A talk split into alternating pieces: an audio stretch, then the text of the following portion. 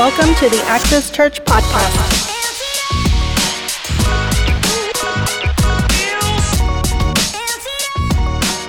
God, today we're going to continue, actually conclude our series that we started a few weeks ago called Take It by Force. Now, the foundation of the, the foundational scripture for this series is found in the book of Matthew, chapter 11, verse 12.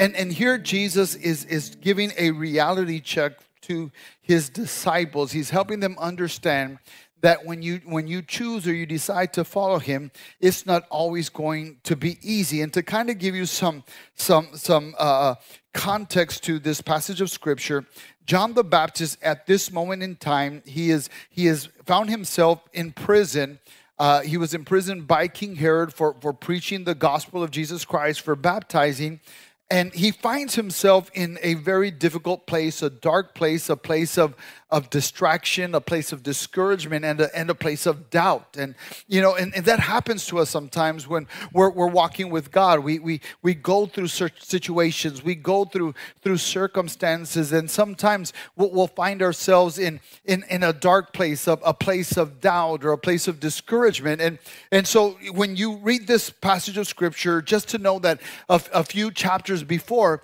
John the Baptist is having this, this mountain uh, peak moment. This is the crowning moment of his ministry when Jesus shows up to get baptized by him in the Jordan River.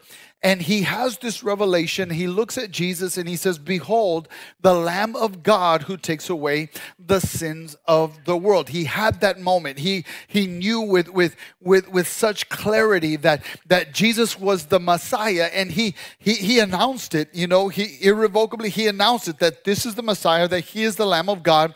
But now, just a, a few chapters over, life happens and he finds himself in, in a difficult place. He finds himself in a place where he's isolated, where he's down, and all of a sudden he begins to doubt what, what he already knew. He begins to doubt what, what God had already showed him. And so he sends a, a messenger to Jesus, and the messenger from from John says, Are you really the Messiah? Are, are, you, are you the one, or should we wait for another? Now, it almost seems in, in direct contrast to what he just previously announced. And so Jesus takes this teaching opportunity for his disciples, to let him know, to let them know that, that in this life there's going to be afflictions when when you choose to follow god it's not always going to be easy so he has this reality check moment with the disciples and he tells them from the days of john the baptist until now the kingdom of heaven has suffered violence and the violent take it by force. So what and essentially what jesus is saying here is that the, the, kingdom of god has opposition and that there is an opposition force in this world always trying to deny, to delay, or derail all that God has planned for you. And, and if we are going to lay hold or take hold of everything that God has for us in 2023, you've got to know that it's not going to be easy. Every time the kingdom of God uh, decides to expand, there's always going to be opposition. In fact, we, we have an adversary. You know, the word Satan is, is not a name, it's actually a function, it's a de- de- job description. Satan means adversary. So Satan's job every day is to get up and oppose, it's to get up to, to push back to, uh, against everything that God wants to do for you. But like I've previously said, previously said, that anything that God has declared over your life, there is nothing or no one that can stop it. But you've got to understand that those things are not going to come easy. When God speaks words of promise, of blessing, of expansion over your life, the enemy does not want you to possess God's promises and God's purposes for your life. But in order for you to possess the promise, it's going to ta- require an equal response to the opposition. In other words, if the if the devil unleashes a level 6 attack, you can't come back with a level 3 or a level 4. You've got to come back with something that's even as strong or even stronger than than the enemy. And that's why Jesus said the kingdom of heaven suffers violence but the violent take it by force. And, and, and we have been, been paralleling and contrasting the, the children of Israel here in Joshua chapter 1 with with all of this series. And and so just to kind of give you some background context the children of israel had been slaves in egypt for 400 years.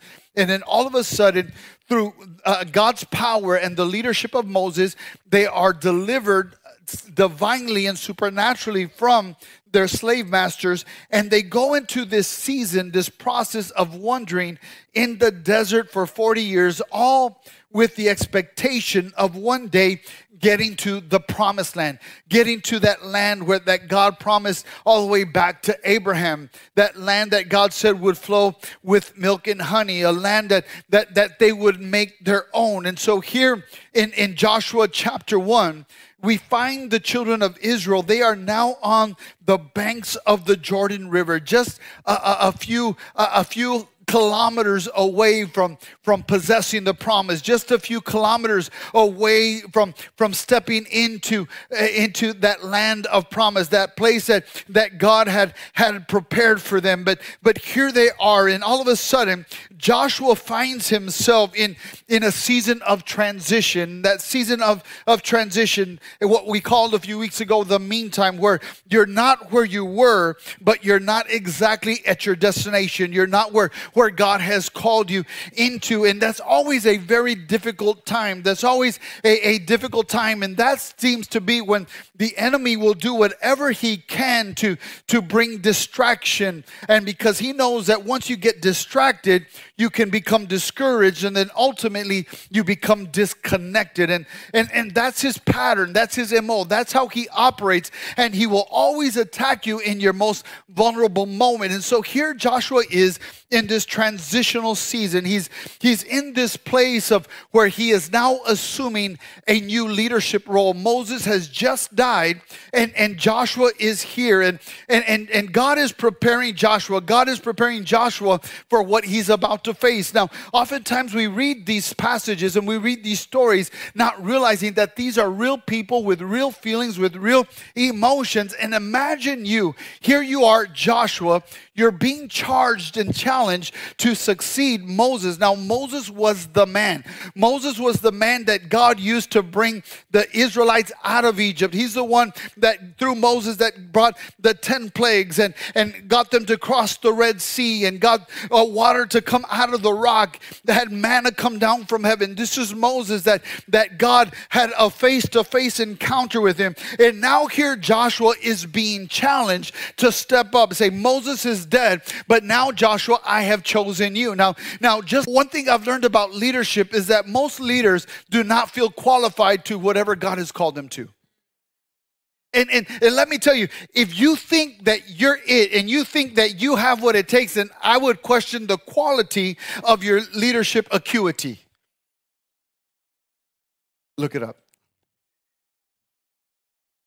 I would, I would challenge you to really take an honest look at yourself to feel if you're really qualified. Because one thing that I, have learned from, from studying all kinds of high capacity leaders, whether it's in the marketplace, in corporate America, or in the ministry, most of the time when God calls you to something great, you don't feel like you're ready for it. You don't feel like, like, like you really have what it takes. In fact, remember Moses when he was on the backside of a desert and he has this amazing encounter with God and he's standing there in. Uh, being, being spoken to by, by this, this flame that is upon this burning bush. And God is telling him, I'm going to use you. I'm going to send you back to Egypt and you're going to deliver my people. And Moses like, but I, I can't even talk. I've got a stuttering problem. Are you sure you've got the right guy? Need I remind you that I'm on the top 10 wanted list of Egypt? I am a murderer. I am a fugitive on the run. And you want to send me back to, to there? He didn't feel qualified. He didn't feel ready. And, and so imagine now Joshua is having to step into Moses' chanclas. He's having to step into this leadership role that he doesn't necessarily feel like he's qualified. All this time, he's been Moses' servant, he's been his assistant, he's been the helper. But now God is saying, you know what? Now it's your turn to step up. So the first part of Joshua chapter 1, God is reaffirming to Joshua, I'm, I'm with you. I'm, I'm, I'm, I'm the one that called you. I'm the one that chose you. I know you may not feel like you're ready right now. I know that you may not feel like, like you're prepared enough. I know that you, you may not feel like you're quali- qual- qualified enough, that you're not good enough. But I'm here to tell you that I am going to be with you just like I was with Joshua, just like I was with Moses. And so here he is, he's standing on the banks of the Jordan River, which seems like an amazing obstacle because he has to cross the river. And see, one thing that I've come to learn a lot of times when you're in that moment of transition, what you perceive as opposition, God is actually looking as an opportunity. Joshua's is looking at this Jordan River like, there's no way I can cross this. There's no way. I don't feel qualified. I can't step up and take Moses' shoes. I can't fill his place. I can't do this. Are you sure you got the wrong guy? Let me tell you, when God called me to do Access Church, I was like, God, I think you missed, I think you meant somebody else. I don't feel qualified. I don't feel like I'm ready. I don't feel like I have what it takes to be a lead pastor, much less lead two congregations and two campuses at one time. God, I, have never done this before. And see, a lot of times you're in that place of transition and you're looking at the Jordan River, you're looking at this obstacle, and you think it is uh, an opposition, but it's actually an opportunity. Why? Why did God put him there at the Jordan River? Why did God call him? Because God wanted to show him in that moment that the same way I was with Moses, the same way I got him to cross the Red Sea, I'm going to show you that I'm with you, that you have what it takes. So this river is not just opposition, it's an opportunity for me to show you that I am with you and you have whatever you need to possess the promise. It's all about perspective a lot of times. A lot of it, it, we're looking at the river like it's opposition, and God's like, dude, it's not opposition, it's an opportunity to show how great I am in you. It's an opportunity for me to show you that I am with you, that I have called you, and I have chosen you. And you're complaining about the opposition, and God's like, that's not opposition, it's just opportunity. And so here they are and God is telling them, God is preparing Joshua. See, because one thing that I've come to learn is that you will never possess what you do not prepare for. So, the title of my message today is Prepare to Possess. Preparing to possess. You, you've got to prepare. So, what does God do? God is preparing Joshua. Now, God, Joshua, being the conduit of God's command, turns around and he tells the people that they need to prepare. See, you've got to prepare to possess. You will never possess anything that you are not prepared for. Look at what it says in Joshua chapter 1, 10 and 11. It says, And Joshua commanded the officers of the people, pass through the midst of the camp. In other words, spread the word and command the people, prepare your provisions, for within three days you're about to cross over this Jordan to take in possession the land that the Lord God is giving you to possess. See, in order for you to possess the promise, you've got to prepare, and you will never possess what you're not prepared for. And so God is telling Joshua, you guys are right there. You're, you're, you're at the point of breakthrough. Now, let me tell you, is that when you're at that moment of breakthrough, when you're about to, to, to manifest your miracle, when you're about to possess your promise, let me tell you, that's where the enemy comes with his greatest opposition. That's where the enemy will attack you at every level and from every angle because he knows that you're about to step into it. And so here, Joshua and the people are getting prepared because God knew knew that they were about to face giants that they have never faced before. So he's preparing them. And Joshua tells the people, You've got to prepare. See, in scripture, we find the pattern of preparation because God is a preparer. God prepares places and he prepares his people all to accomplish his purposes. He prepares places and he prepares people all to accomplish his purposes. And oftentimes he will be preparing the place of your purpose while he's preparing you. So God is God is a preparer. We, we see it from the very beginning in the creation narrative. Before he created the fish, what did he do? He prepared the sea. Before he created the birds, he prepared the sky. Before he created the, the land, he, before he created the animals, he prepared the land. Before he created us, he prepared the world. God is a preparer, and God will always prepare uh, uh, ahead of time. God prepared Moses in the palace. God prepared Joshua while he was serving Moses. See, oftentimes you don't realize that while you're serving, God is really preparing. That's why it's so important to serve. See, Joshua didn't understand that he wasn't in school. He didn't go to seminary. He didn't take all of the Bible classes. All he was doing was serving, but he didn't know while he was serving, God was preparing him. God, God knew that he had a plan. God knew that he had a purpose. So God was preparing Joshua while he was serving Moses. God prepared Joseph in the pit, the prison, and then in Potiphar's house. God pre- prepared Daniel in the pit and the palace. God prepared David in the field, in the palace, and then in the the cave. See, God will always prepare you for your purpose, and that's what we call the process. Remember, I always say that the process will prepare you for your promise. There will never, you will never possess the promise without going through the process. So God will prepare you. And, and one thing you've got to understand is that your purpose is as individualistic as. And since your divine purpose is so distinct, so will your process be. You, your process will never look like someone else's. And oftentimes people delay their process of preparation because they end up comparing their process to someone else's. But since your purpose is different, let me tell you that your process will be different. And people get caught up comparing their process, but your purpose is different, so your process will be. And you're, you, you get caught up thinking, like, man, why, God, why are you doing it that way with them? And why are you not blessing me? Why are you not opening that door? Why am I going through this and they're not going through that? Why? Is because your purpose is different, and because your purpose is different, so will your process. But God will prepare you. He's a preparer. He will prepare you internally but you need to prepare yourself externally. See, God will do only what He can do, but God will never do for you what He knows you can do for yourself. And see, that's the problem. A lot of times we think that God's going to do all the work for us, that God gives us a promise, that God says, I'm going to bless you. God says, I'm going to take you to the nations. God says, I'm going to take you places. And we think that it, it's all we have to do is just sit back and let it come, that we don't have to work, that we don't, we don't have to do anything. But no, God will call you to your purpose. He will prepare you for your purpose, but you also have to prepare yourself to be able to possess your promise. God will only do what you can't do. And anything that's in you to do, you have to prepare yourself. In fact, when God called Noah to build the ark, what did Noah have to do?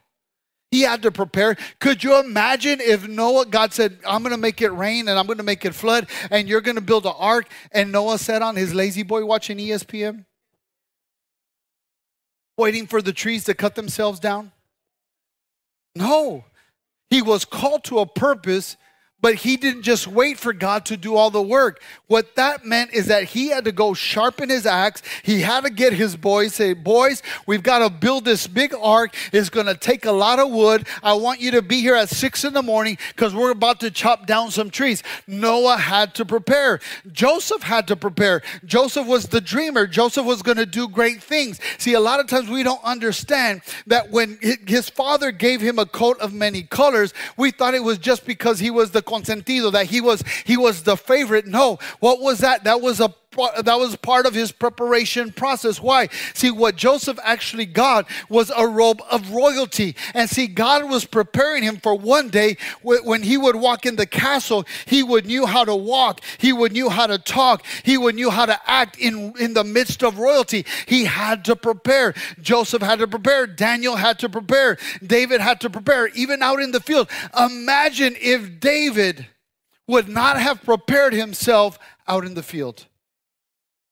His dad calls him to take some tortas to his brothers at the battlefield. And there's this big, ugly, nine foot giant mocking Israel and mocking God and mocking his brothers. And David shows up. And he's like, I'm going to take him out, but let me go practice. I'll be right back. No. Why was David ready for the opportunity? Why was David ready to take out Goliath? Because when he was out in the field, there was no audience, there was no cheering, there was nobody. It was just him and a bunch of stinky sheep. But there he was. He was preparing, he was practicing, he was preparing. So when the opportunity came for him to step into his destiny, remember I told you, oftentimes what we see as opposition, it was actually opportunity. The children of Israel saw opposition, but David saw opportunity opportunity to reach his promise. Thank you to all five of you who clapped. They thought it was opposition. And that's why David shows up and says, Hey, what, what, what is the king going to give to the guy that takes that joker out? And his brother's like, David, there you go, being your crazy self again. No, this is not for you. Go back to those little sheep. He's like, You don't know, but I've been practicing and I've been preparing. When the lion came, I took out the lion. When the bear came, I took out the bear. When the wolf came, I took out the wolf too. I literally ripped the lion's jaw with my bare hands. I'm prepared for this. That's why when everybody else saw opposition, David saw opportunity. See, and I think that's that's where we're at. When we fail to prepare, we will mistakenly see the opportunity as opposition.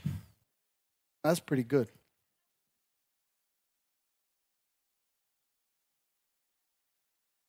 Thank you. You get a raise. You get a raise.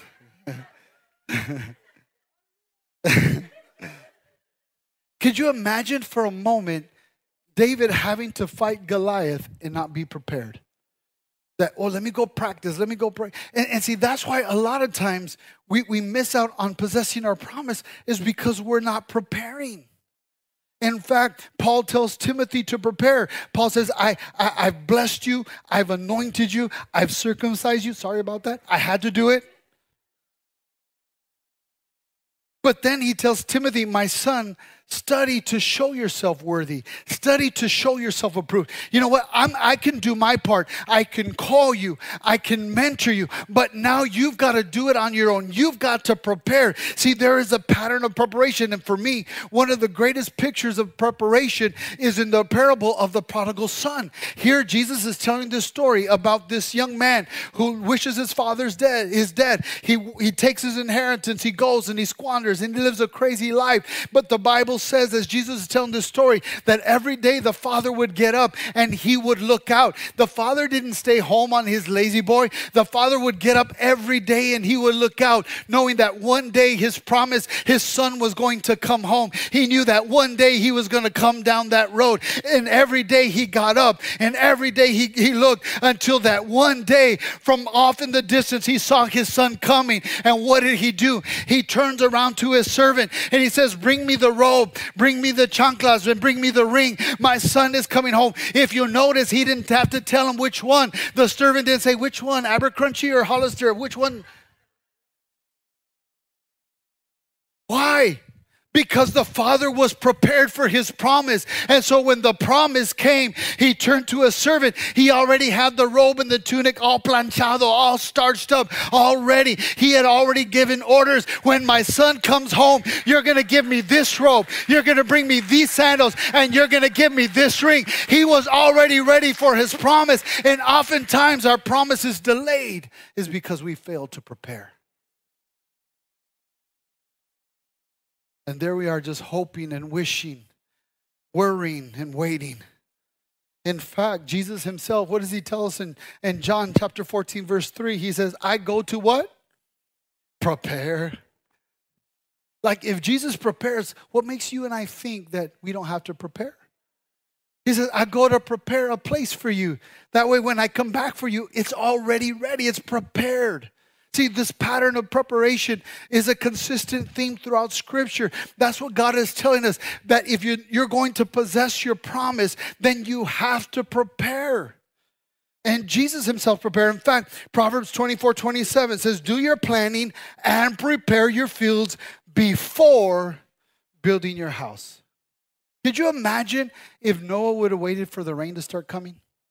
You know how long it took him to build the ark? They all would have died. And, and, and that's why the, the season of preparation is so hard because you're working, you're toiling, you're, you're, you're, you're sacrificing, and nothing's happening. You've got to prepare.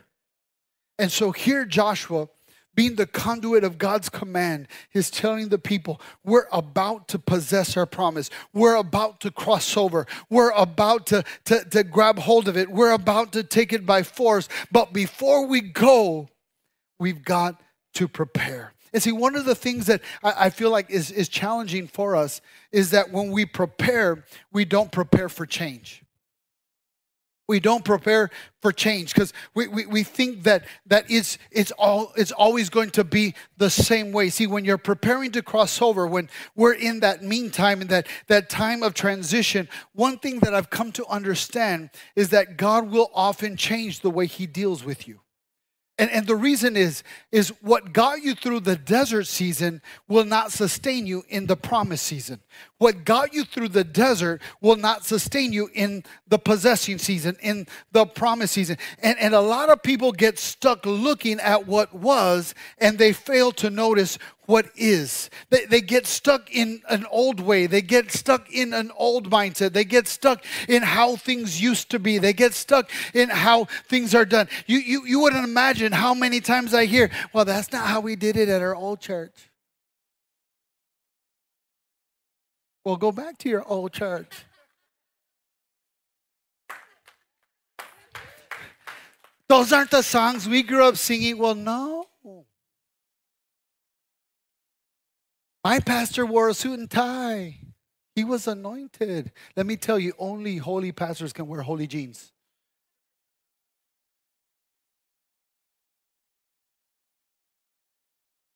Right? But I hear it all the time. And, and, and, and that's the detriment of a religious mindset. We get stuck in the way that God used to do things.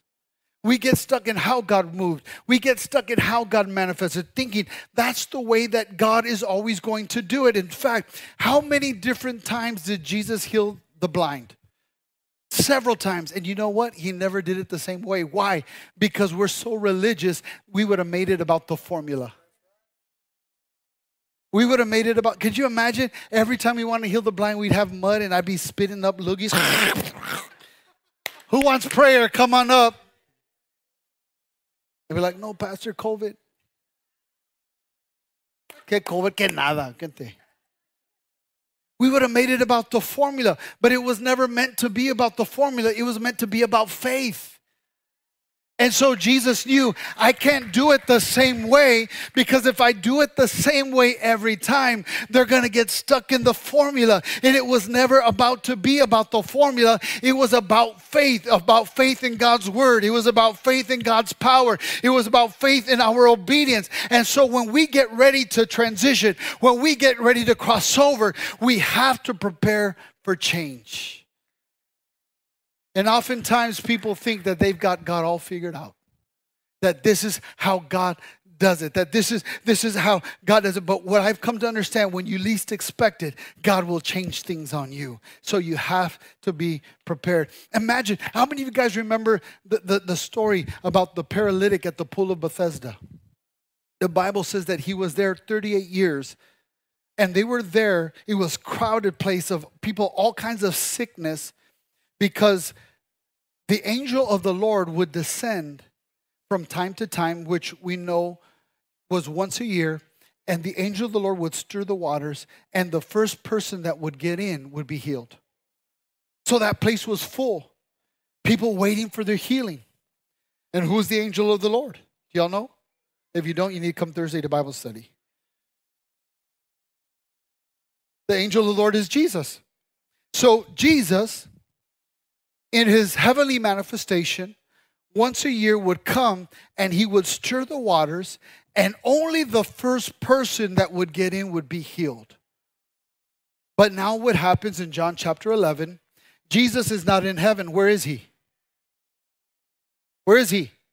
He's on earth. So, what does he do? He shows up like he always shows up, but this time he shows up in a different way. He didn't come as the angel of the Lord. Now he came in the flesh. It's the same power, the same God, the same person that was through the waters, but he came in a different way. And what happened? The people missed out on their miracle. The people missed out on their manifestation because they were looking at the water. They made it about the water, not about the one that was through the water. And Jesus showed up like he always showed up, but he came in a different way. But the people were waiting for an old move. And that's what happens to a lot of churches. That's why a lot of churches are dead, is because they're still looking and waiting for the old move. The way God used to do it. Not here, but other churches. And they're waiting for the water. And I imagine Jesus showed up. He's like, hey, I'm here, guys, but this time I came in a different way because I'm no longer in heaven. I'm in the flesh. I'm here. I'm the same one. And see, because more people could have gotten healed, but they were too busy being stuck on the way God used to move that they missed on how God was about to move because it was no longer going to be about performance. It was no longer just going to be the first one. Now it's the dispensation of grace, and everybody has access to the presence and the power of God. But there they were stuck waiting for the water. And Jesus shows up and they missed it. And see, that's what happens with us in this transition season. You have to realize what God did in the last season doesn't mean He's going to do it in the new season the same way. More than likely, He's going to switch it up. More than likely, He's going, he's going to change. And so here, the children of Israel are preparing to cross over, they're preparing to possess, but they're experiencing change. What? A change in leadership from Moses to Joshua? Well, my old pastor, he was really anointed. He wore a suit and tie every Sunday. A lot of times I realize that those that wear suits and ties are really using that to cover up what's really on the inside.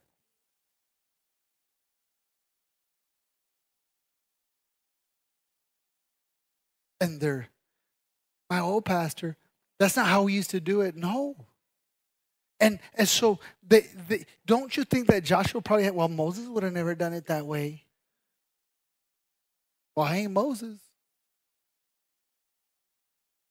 And they were experiencing not just a change in leadership, but they were also experiencing a change in manifestation. Why? Because in the desert, what would happen? God would send manna from heaven, and the Bible says that they would gather the manna. But now God is telling the people through Joshua, what do you have to do? You have to prepare your provision. In other words, you got a meal prep. Any meal preppers in the house? Don't lie. y'all. You do it once and post it on fake, fake book, and everybody thinks you do it every week. He is prophetic. So in one season, the manna would fall, and all they had to do was gather. But God is saying, you know what? That's not how it's going to work in your next season. So I've got to prepare you because there's a change in manifestation. No longer are you going to are you going to gather it. Now you have to prepare it. You have to prepare. You have to prepare for what you're going. It's not going to work the same way in the promised land as it did in the desert. Number three. Another principle of, of, of preparation is that you have to remember the promise while you prepare. See, the enemy will often, like I said, will try to distract and bring discouragement so he can bring disconnection. Why? Because he knows in the in, in that season of transition in the in, in the prepping time that that's when it's hard. It's so easy to get discouraged. Why? Because you're doing a lot of working but you're not advancing Imagine for years there was Noah cutting and chopping wood with his sons. There he was chopping wood, gathering wood, and building. And his and his homeboys would show up and say, "Oh, it looks like it's gonna rain today." Not. Look, yeah, it's probably gonna rain. They had never seen rain before.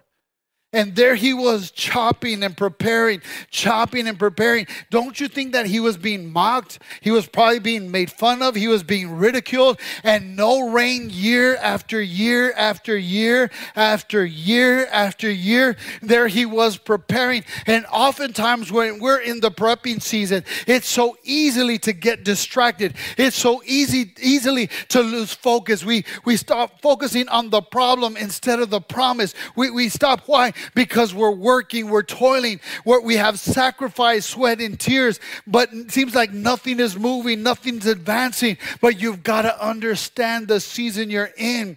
You're just preparing. So you have to remember why you are preparing, and you have to remember what you are preparing for. That's why Joshua in Joshua chapter 1, 12 through 13, this is what he tells the people. Then Joshua called together the tribes of Reuben, Gad, and the half tribe of Manasseh, and he told them, Remember what Moses, the servant of the Lord, commanded you. The Lord your God is giving you a place of rest. He has given you this land. In other words, you have to remember the promise. Every day you got to remember what you're working for when it looks like everything's going downhill, it looks like things aren't working out, it looks like things are going bad to worse, you've got to remind yourself of the promise. You've got to remind yourself of yourself what while you're prepping and you're working and you're sacrificing and you're you have tears and sweat and you're there and it seems like nothing's going forward, like nothing's advancing. You've got to remind yourself of the promise. Why are you preparing? Many years, here we were in a living room for 10 months, prepping, working, believing. I know, knowing that God promised me that we were going to build an amazing church in this city of at least a thousand people. How many believe that we can have a church of a thousand people?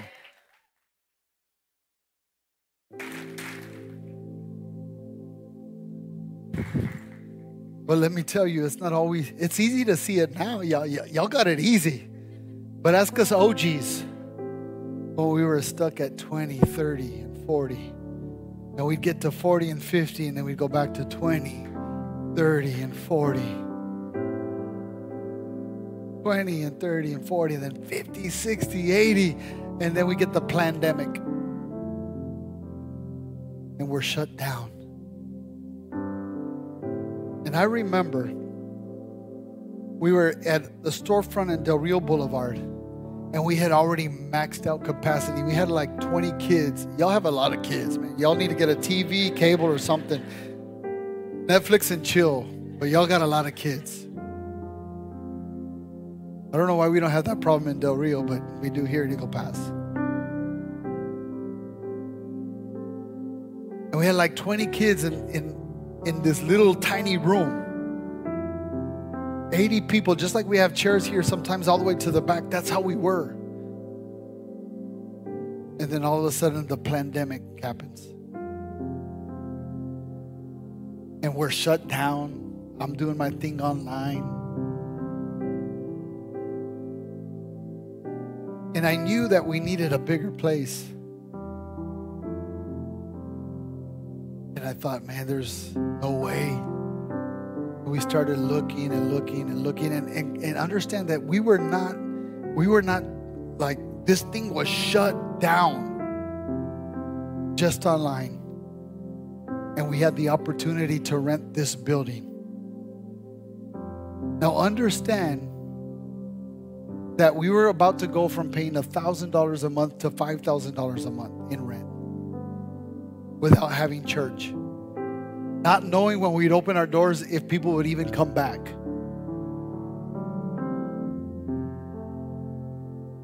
It took faith. It was not easy. And for three months, we paid $5,000 a month without having one service in here. And I was praying, God, please let the people come back. Don't let them go back to their old church.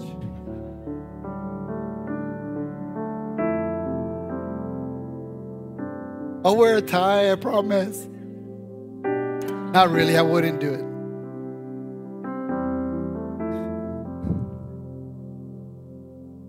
But there we were. It was a tough season, it was a transition. Not knowing what was going to happen, not knowing. But I felt in my heart that God said, You've got to prepare for what's coming. So I talked with the leadership. If you emphasize, no, Pastor, do it. God is with us. I'm like, easy for you to say. And And I remember our first Sunday here, we had 77 people, including kids and adults. Not everybody came back that first Sunday. I said, okay, God, I think we can do this. I think what? We shut down again for a couple of weeks. And then we opened up. And here we are, two years later. Look at what God has done.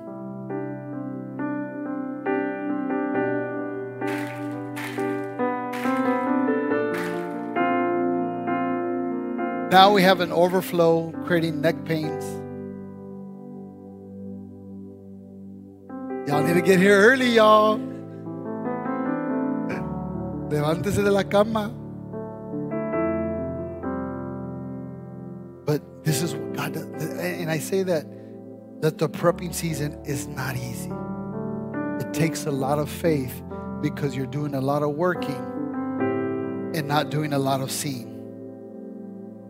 But I tell you again that you will only possess what you've prepared for.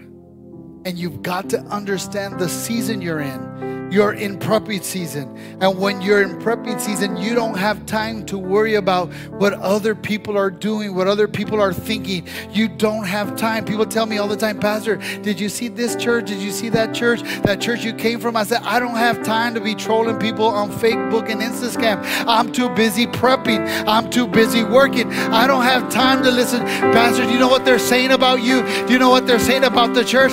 Don't care. I don't have time. I'm too busy prepping because I'm about to possess my promise. I'm about to cross over. I'm about to step into what I've been dreaming about and praying for and believing for. And that's what happens a lot of times. We get caught up in where we've been. See, when you're preparing, you're so focused on where you're going that you don't have time to be looking back at where you've been. See, the enemy loves to bring up your past, your past failures, your past mistakes, your past misfortunes. Why?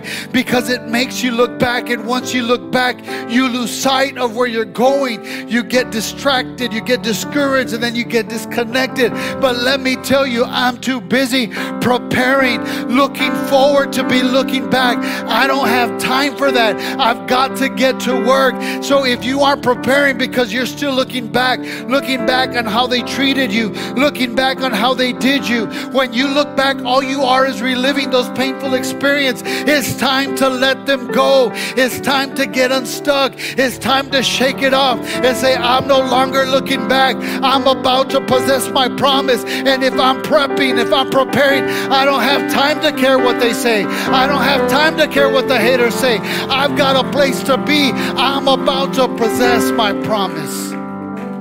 It's time to let him go. Go. Forget the haters. Don't waste any more time on what they did, what they said, how they treated you, how they hurt you. Yes, I know it was painful. Yes, I know it hurts. But the enemy is using you to using that to keep you stuck and not moving forward. And God is saying, I've got the promise ready for you to possess. I just need you to start preparing now. The most tragic thing would be for us to go through 2023 and never take hold of the promise that God has for us this year.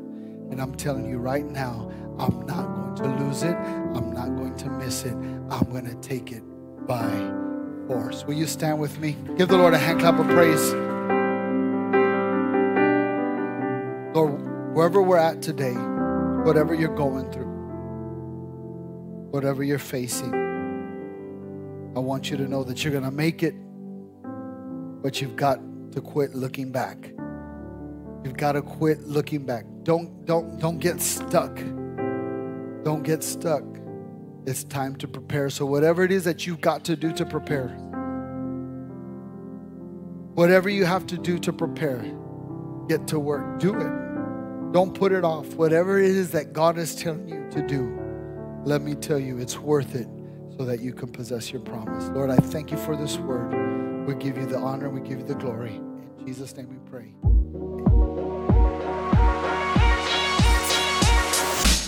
Thank you for joining us, and a special thanks to those who have given to support this ministry.